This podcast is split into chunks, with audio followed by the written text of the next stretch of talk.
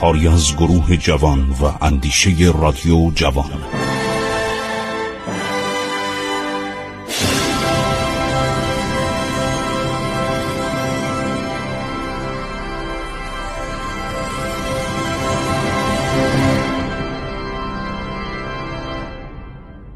بسم الله الرحمن الرحیم شنوندگان عزیز من خسرو معتزد هستم.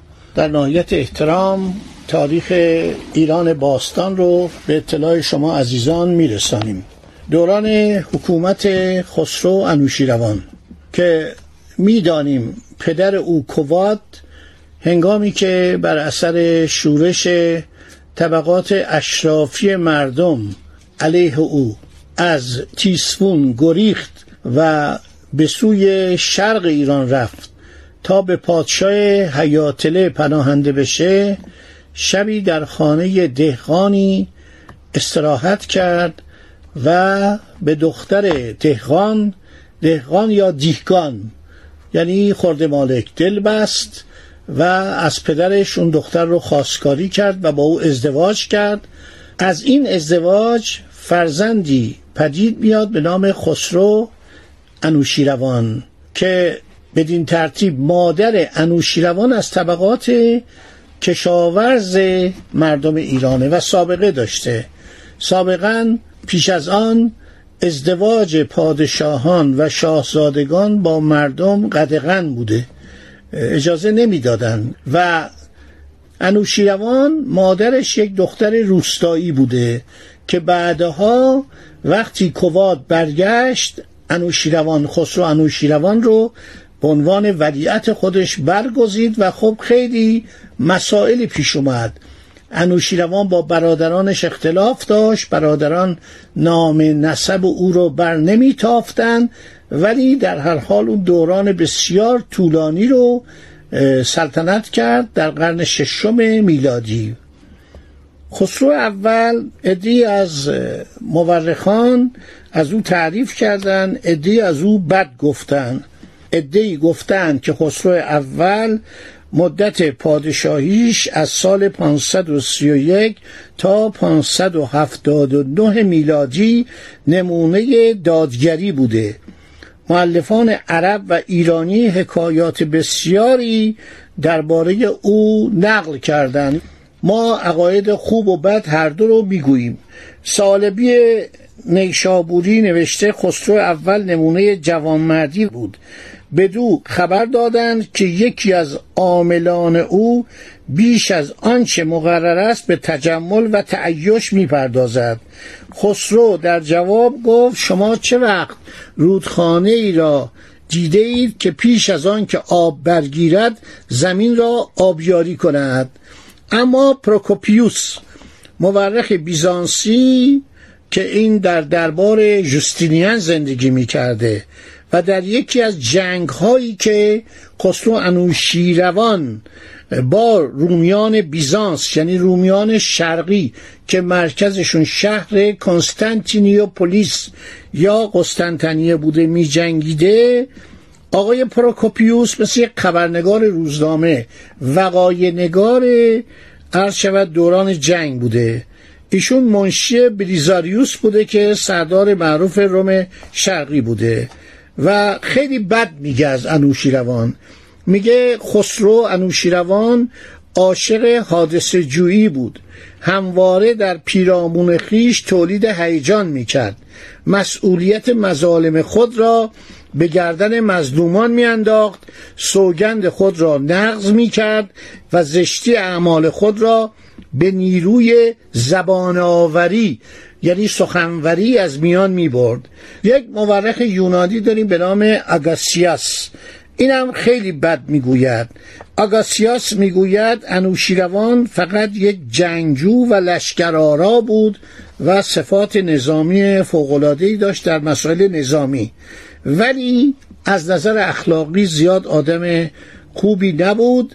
حتی میگه که در استفاده از فلسفه و منطق یونان به وسیله انوشیروان که مورد تایید همه مورخانه او می‌گوید این عرض شود که بعیده که پادشاهی بتواند با زبان فوقالعاده ناچیز و خشک منظورش زبان پهلوی ساسانیه.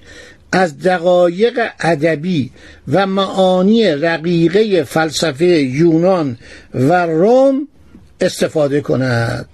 البته این دو نفر هر دو دشمن بودن. جزو نویسندگان دشمن بودن. فکر کنید جزو روزنامه نگاران امروزی بودن که در یک کشور خارجی مقاله می نویسن اغلب می بینید که این مقالات جنبه قرض شخصی داره. نمیشه اینها رو زیاد عرض شود که مورد قبول قرار داد. لارنس لاکارت انگلیسی در کتاب خودش که به نام میراث ایران ایران از نظر مردم مغرب زمین گفته آگاسیاس گرایش بیزانسی داشته و بی جهت عرض شود که معلومات فلسفی انوشیروان رو عرض شود تحقیر کرده. و چند قرن بعد گیبون او را در حکمت متظاهر و سطحی خوانده. اینا زیاد از انوشیروان و اصولا از تمدن و فرهنگ ایران خوششون نمی اومد ادهی بودن که خیلی تحت تاثیر یونان و روم بودن.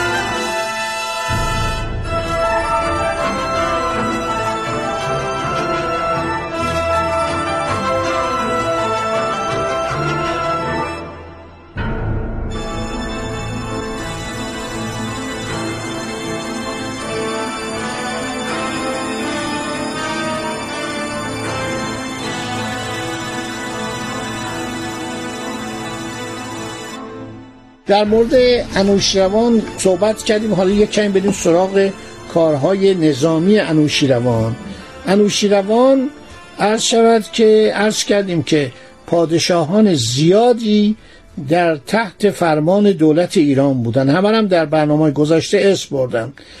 انوشیروان در سال 532 میلادی هنگامی که دومین سال فرمان روایی خود را آغاز می کرد از در دوستی با امپراتوری بیزانس در اومد. در اون زمان جوستینیان یک امپراتور اصلاح طلب و لایق بر کشور روم شرقی حکومت می‌کرد. بسیار امپراتور بزرگی بود.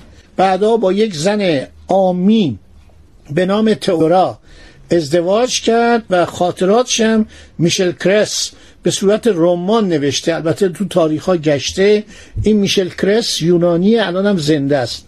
و سرگذشت این ملکه رو نوشته که این از طبقات پایین بوده. پدرش خرسبان سیرک و باغ وحش روم بوده. یه زن خیلی آمی بوده از طبقات پایین ولی با استعداد.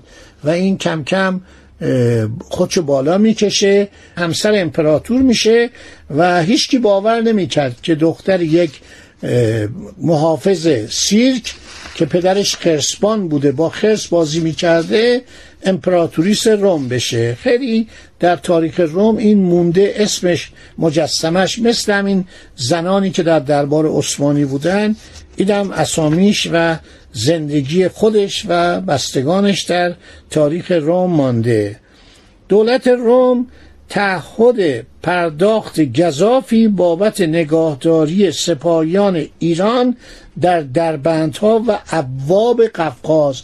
یعنی این نواحی بالای قفقاز یه جاهایی بود که می اومدن میون دو تا کوه یک صد ایرانی ها میکشیدن. برای اینکه اون اقوام خزران خیلی وحشی بودن. خیلی آدمکش بودن خیلی خونریز بودن. اقوام ابتدایی بودن و اینا حمله می‌کردن. چه قبل از اسلام چه بعد از اسلام. یا در دریای خزر که نام واقعیش دریای ورکانه گرگان یا هیرکانیا یا فراخ کرد در اوستا میگن فراخ کرد بوده. اینا حمله می‌کردن به سواحل اون دریا و مردم ایران رو میکشتن یا به اسارت می‌گرفتن از اینا فدیه می‌گرفتن. خزران قوم بسیار خطرناکی بودن.